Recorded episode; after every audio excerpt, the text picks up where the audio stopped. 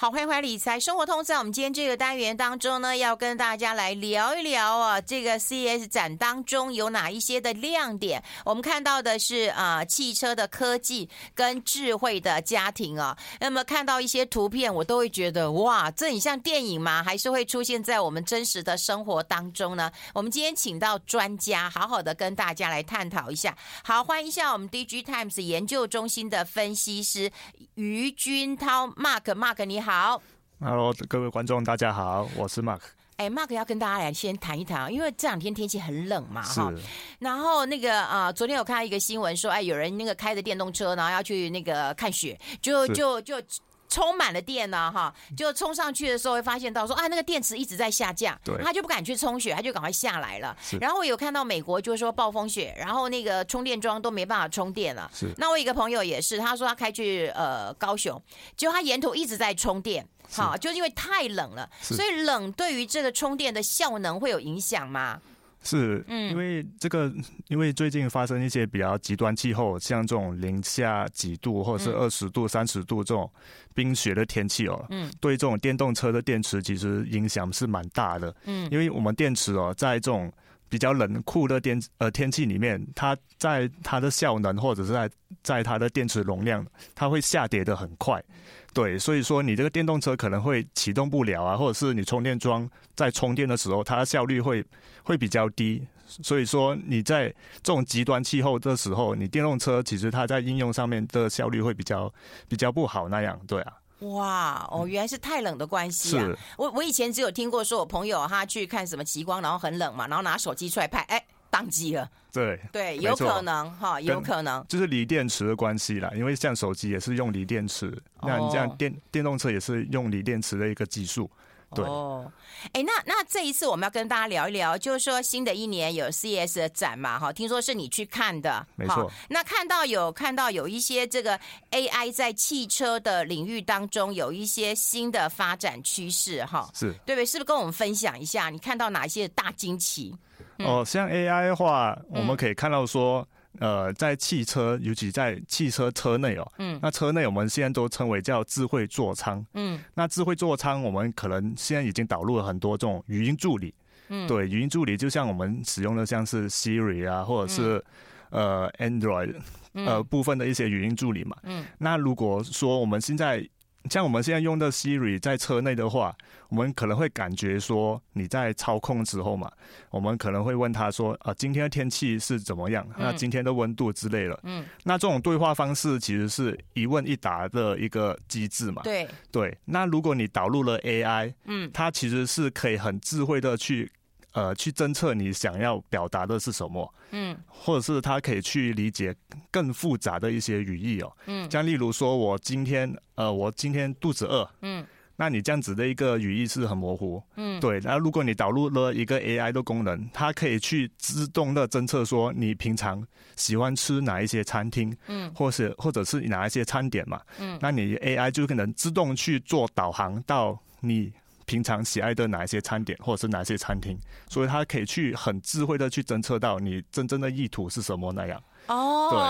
就是你可能可以问一下这个 AI， 就是这里附近有什么好吃的。对，类似这样。你想吃什么？你就说我不知道，这附近有什么，就达不到答案，对不对？对，他就很智慧的可以去做一个推荐的一个功能那样了。对啊，对，或他可能知道你平常喜欢吃烧饼油条，就告诉你这附近有一家这个永和豆浆不错。对，没错，就是这样子的一个智慧功能。他哪会那么了解我啊？我老公都不了解我。所以他 AI 现在就是发展的这么快，就是因为他就是有。就扮演这一个虚拟助理的一个感觉，对，所以说他可能会比大家的一些朋友啊，或者是亲人，可能他会更了解你真正的需求或者是意图到底是什么那样，对啊。所以说你 AI 是未来一个发展最大潜力就在这一边，对。原来那个智慧座舱当中的语音助理现在已经有这样的发展了。我现在只有觉得在开车天很冷的时候，它能够在那个坐垫上有一点暖气，我已经觉得很开心了。对。所以说你在之前还没有导入 AI 的时候，它只是给予你一个比较简单的一个回应或者一个功能。但如果你导入了 AI， 像你有在使用像是 ChatGPT 这种一个软体之类的，它就是可以做一个更人性化的一个沟通方式啊，或者是说我们在沟通的时候，其实是跟一个人在做一个谈话的一个方式，而不是说你在对一个机器在做谈话。因为你像对机器做谈话的时候，它只是你问一句，它就答一句而已。但是如果你导入了 AI， 它就是比较像是你跟人在讲话。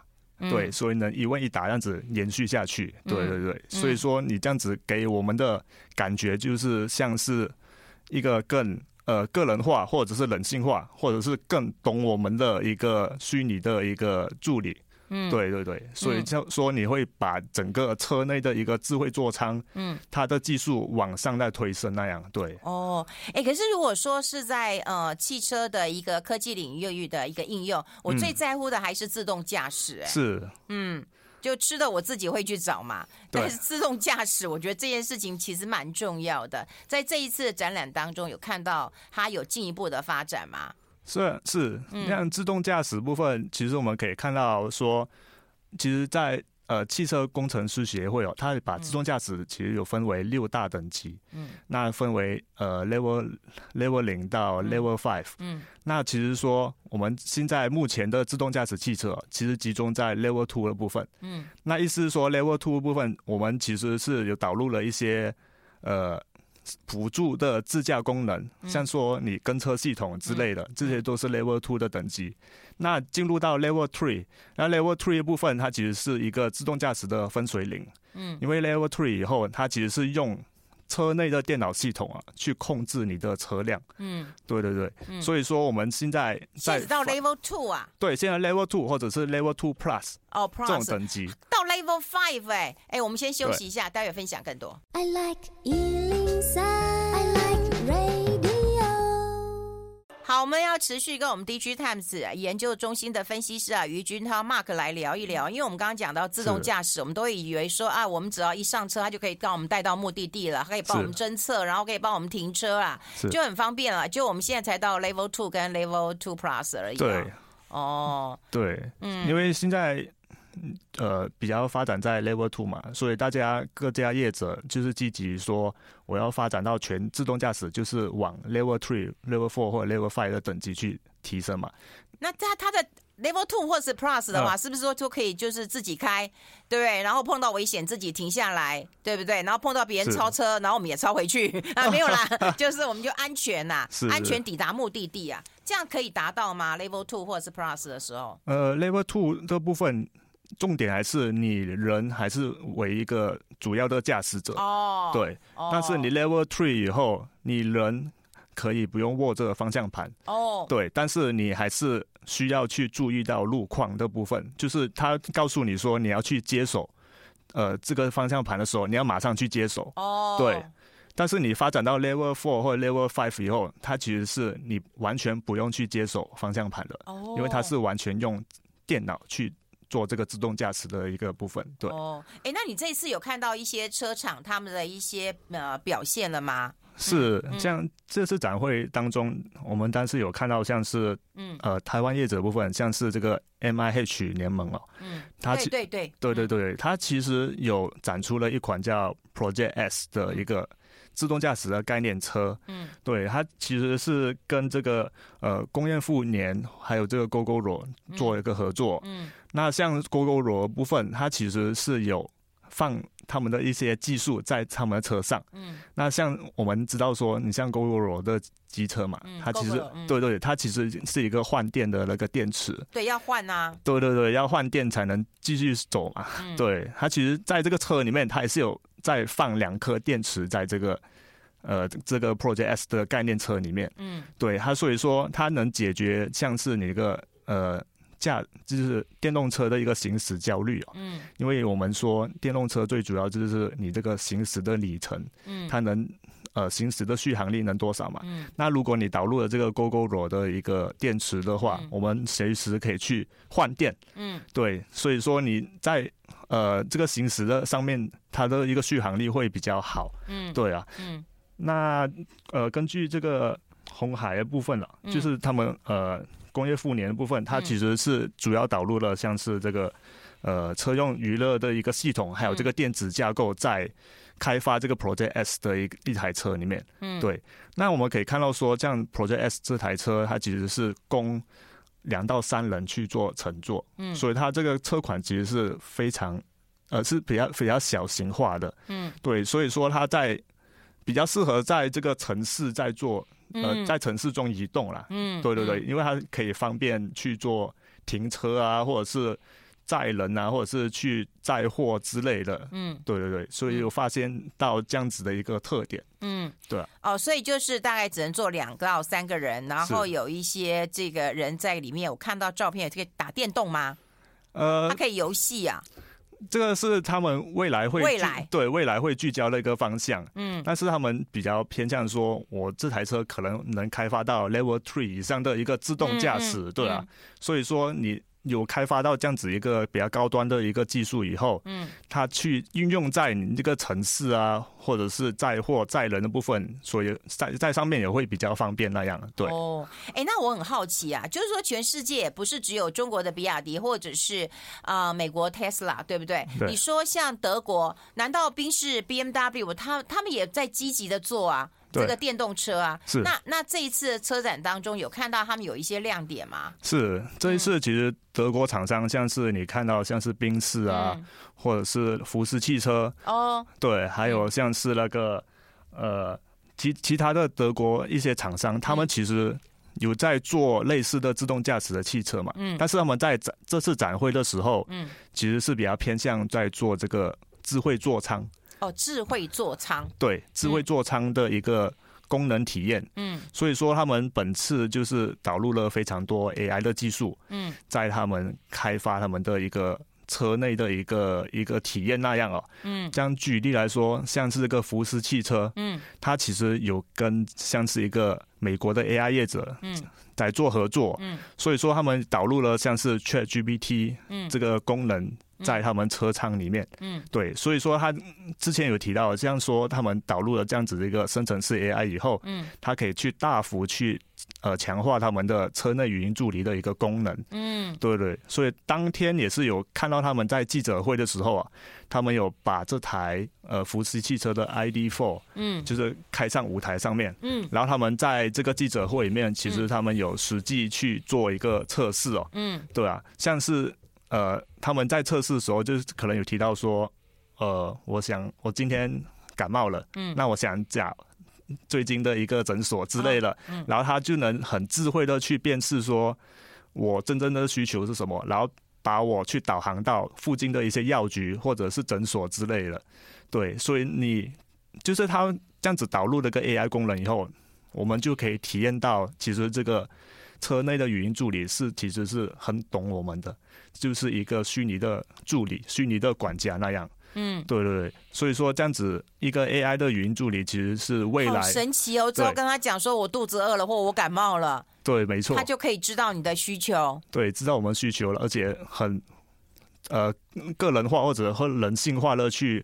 知道去知道我们讲出的一些指令啊，或者是语义等等。嗯，对，所以说你在这个智慧座舱未来的发展方向，肯定就是在导入 AI 的部分。嗯，对，嗯，智慧座舱啊，对，没错。那除了这个德国之外，日本也很积极啊。对，听说日本那个 Honda 有跟 Sony 合作啊，现在都是车厂，然后再跟一个科技大厂一起合作啊。对，嗯。因为像 Sony 的部分，它其实是跟那个本田，也就是 Honda，嗯，就是有做一个合作嘛，嗯，所以他们有在弄一个就是弄一个新的业者出来，叫做 Sony Honda Mobility 的一个业者，嗯，所以说他们在这次展会啊，其实有展出一个叫做 Afila 的一个概念车。嗯，那这款车他们其实是预计说在2026年会上市那样。对，2026那快了。对，就大概2年后它就会上市。嗯，对，所以说我们可以看到它比较特别的地方，就是说它当天其实在记者会的时候，它这个 Sony Honda 的一个执行长哦，嗯，它其实是用这个 PS5 的摇杆哦，然后去把它操控出来的。嗯，对，所以我们会感觉说它非常的有趣，或者是非常的智慧。哎呀，你太年轻了，你就不知道有李麦克这件事情，他就会叫他的伙计出来了。我们先休息一下，待会探讨更多。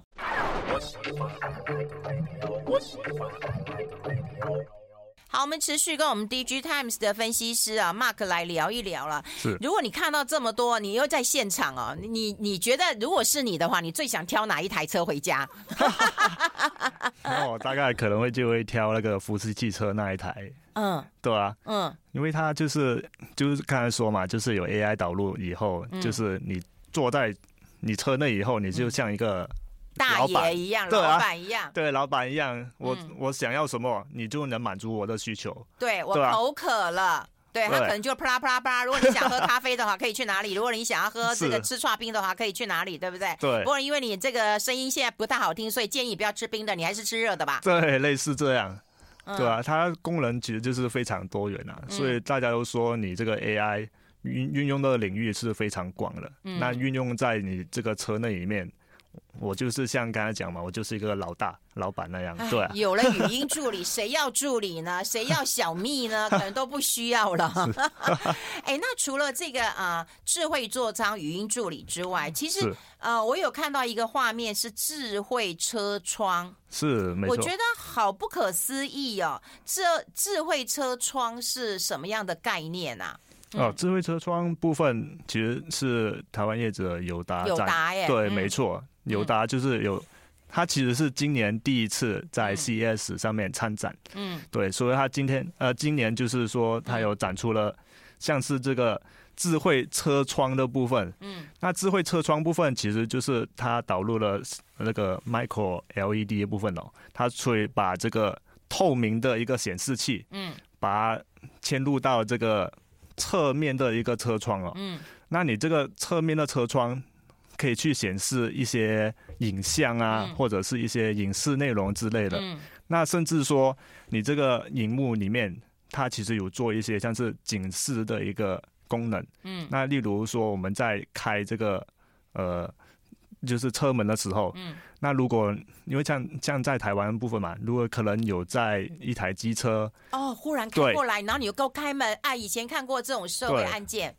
所以说它能及时去做警示功能，就在那个荧幕上面告诉你说后面有一台机车或者后面有行人之类的，那你就会马上就是会警觉，对，所以。对，因为我们现在开车都要先开小小的，然后探点头去看一看。对，没错。所以它有做这样子的荧幕以后，它就是可以去辅助我们说，在安全上面就是可以积极去防止这样的一个悲剧发生之类的。对。那加上说，你这个荧幕它其实也是可以做触控。所以说，你在触控上面就是可以增强我们在做这个人机互动啊之类的一个功能。对，所以说他在做这一款就是侧面的一个荧幕的时候，他们其实就导入了非常多的一个应用软件或者是应用的一个技术那样。对搞不好你车窗上面也可以投影一下，然后现在来开个会啊， 对不对？没错，或者看一部电影啊，对不对？看个讯息啊，对不对？然后我现在想要去落基山脉，麻烦你后面放一下这个窗景给我看一下。是，还有他们就是可能说。他们可以去侦测到你路边的一个环境之类的，像你路边经过了像是101啊之类，它在荧幕上面就会及时显示说你101的一个简介啊，或者是101的特色之类的，它就是能及时在这个荧幕上面做一个显示。对，我要是百货公司，我现在就告诉你说什么东西在大特价，你要不要停车进来买一下？对，类似这样。天哪！所以你看这一次的 CES 展当中，如果看到 AI 智能的部分的话，真的还有很多想象的空间。是，没错。因为像刚才提到友达，其实他们也是有做侧窗跟那个后座的一个卷轴式的一个荧幕。那后座卷轴式荧幕，意思说它其实是可以把荧幕卷起来。对，所以说它这个荧幕其实是可以收在后座里面。当你不需要去观看这个影像或者是影视内容的时候，你可以去把它就是收起来到你后座的一个座位里面那样。所以说你会在整体的一个车内的一个装潢，或者是在一个视觉上面会比较好一点，对啊，嗯，因为之前你可能荧幕想象说它只是一个平板或者是一个硬体，它无法去做卷轴嘛，嗯，那它这次有的就是有开发了这样子一个技术，哇，对，所以可以把它整个收纳起来那样，对，哇哇，好，我们待会还要谈一谈那个智慧家庭，因为除了在汽车运用当中，智慧家庭跟更多人更是息息相关，有哪些亮点？待会讨论，我们先休息一下。I like 103。好，我们现场的是我们 DIGITIMES 研究中心的分析师啊，余君涛 Mark 啊，我们跟 Mark 来谈一谈，就是智慧家庭。当然，电动车啊，哈，那加入 AI 之后，我觉得每一个特别是女生吧，都会很向往吧。那智慧家庭跟大家的影响度又更高，所以这一次在技术或产品当中，你有看到哪一些的亮点吗？对，那其实 CES 里面智慧家庭这一部分其实是来的业者也是占比非常高了，嗯，那我们可以看到，像说很多业者其实已经导入了非常多 AI 在他们的一个产品里面，是啊，对，那我们可以主要是可以看到，透明显示器其实是在这个整个展会里面是最大的一个亮点了。透明显示器，对，没错。那透明显示器就像说，像是以这个三星或者是 LG， 他们有推出类似的一个新产品。嗯，那先讲 LG 部分。那我们在展场的时候可以看到说 ，LG 它这一次推出了一个77寸的一个透明显示器，也就是透明电视。对，透明电视是不是就是投影在那个白墙上面啊？不是，它不是啊，对，它电视就是像一块玻璃哦，对，它玻璃上面其实是有影像显示在上面，对，不是我们意义上面的那种投影在上面的那种技术，它其实就在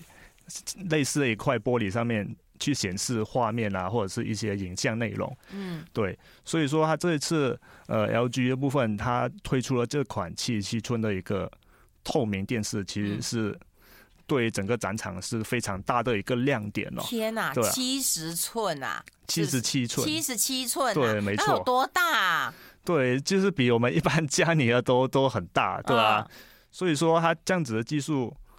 是可以很大幅的增强我们在观影上面的一个体验哦。嗯，对。那你房子要多大？你客厅要多大？对，没错。它因为它这样子，因为一般我们的电视其实后面是一块黑色的一个，对，一个感觉像一个荧幕的感觉嘛。那它这样子发展了一个透明的技术以后，它其实可以去做一个艺术品的展览。哦，对对对对对，你就可以能放一个画像或者是花瓶，就是你可以去让你整个客厅的一个的品质或者是装潢上面会大幅的增强那样，对啊。哦，对，我觉得这样会更有质感一些。对，那有钱人的话，那可以考虑一下。哎，那中产阶级大概很期待有一个 AI 家庭管家吧？是，没错。帮我地拖一拖，帮我碗洗一洗，帮我把那个饭煮了。嗯，对，其实在这次展会里面，其实也是可以看到说很多 AI 居家的一个管家机器人在就是推出来哦。嗯，那可以看到像是你这个三星哦，他们其实有推出了像是一个叫 Ballie 的一个管家机器人。嗯，对，它这个机器人其实就是跟你跟之前讲的像是车内的语音助理其实是很像的，它就是把这个语音助理具象化出来，就把这些技术导入到这个机器人里面，对，像是这个居家的一个机器人哦，它可以去，因为它前面其实是有一个镜头，它镜头可以辨识我们的人脸。那如果你说它今天辨识到你人脸其实是比较悲伤的或之类的，它就会自动的去告诉你说，哦，你怎么了之类的，哎呦，对，然后他就会去播放一些你平常喜爱的音乐啊，或者是推荐你去做一些冥想啊，或者做一些放松的一个功能之类，来去调试用户的一个心情那样。所以说你导入了这样子 AI 的功能在这个机器人当中，它可以做到一个真正的很懂你的一个虚拟的管家，对。可是我只是需要他帮我扫地，帮我洗衣服，帮我那个。其实这是煮饭烧菜的。对，其实这也是没有问题的，因为、哦、对，因为像智慧家庭，其实就是你透过 WiFi 或者是透过蓝牙之类，其实你可以把这个居家机器人串联到我们智慧的一个扫地机器人啊之类的。嗯，所以说我们去下这样的指令给像是居家的机器人以后，它可以去串联到扫地机器人啊，或者是洗衣机啊之类的，它去。很去远端的去，我们就可以远端的去操控，嗯，你这样的一个功能，嗯，对啊，所以说我今天就例如说，哦，今天感觉客厅很脏之类，嗯，嗯，我们可以，它可以很可以很智慧的去达到这样的一个语音操控的一个功能，对吧、啊嗯？所以这样子是绝对没有问题了。哎、欸，所以你觉得这个机器人是更进化了？对，没错。嗯，主要还是因为 AI 的部分，对，嗯，嗯因为之前 AI 就是你一对一的方式嘛，它就是可能很笨，对，比较不懂我们真正需要的是什么。嗯，但是你有 AI 以后，其实就是。可以一个更人性化的一个功能那样，嗯，对啊。哎、欸，不过 Mark 我觉得有个问题啊，就是说现在各家都百家这个争鸣哈，百花齐放的，可是各个品牌之间它能不能连在一起啊？像以前那个互联网都会希望说连，可是也许我这个就没办法跟那个连，那个就没办法跟它连，以后它一定会需要一种嗯，对没对啊，整合的商机或什么的商机啊。对，没错。现在我们可以看到，说智慧家庭其实有出现了叫一个 Matter 的一个协议哦。是啊。对，它 Matter 协议主要的功能就是说，它可以把各个品牌的一个装置串联起来。我这太重要了。对，嗯，因为这样你才能去达到真正意义上的智慧家庭。嗯，对，像例如说，你 LG 的一个电视，嗯，其实是不能跟三星的。冰箱或者三星的洗衣机做一个串联嘛，同一国都不行啊。对对，没错。那更何况我们用日本的不行啊。对对，没错。嗯，所以说有了这个 Matter 的一个协议以后啊，嗯，它可以去串联各个平台，三星啊、LG 啊，什么品牌都可以串联起来。所以说它可以去真正达到一个智慧家庭的一个场景，哦、对啊，可以去满足我们更多的一个需求那样。哦，对啊、好，了解了解。我们今天对于这个 CES 的亮点有点基本的概念了，也对未来充满了憧憬了哈。今天非常谢谢我们 DIGITIMES 的分析师余君涛 Mark 到我们的节目现场，谢谢 Mark， 谢谢，谢谢，谢谢。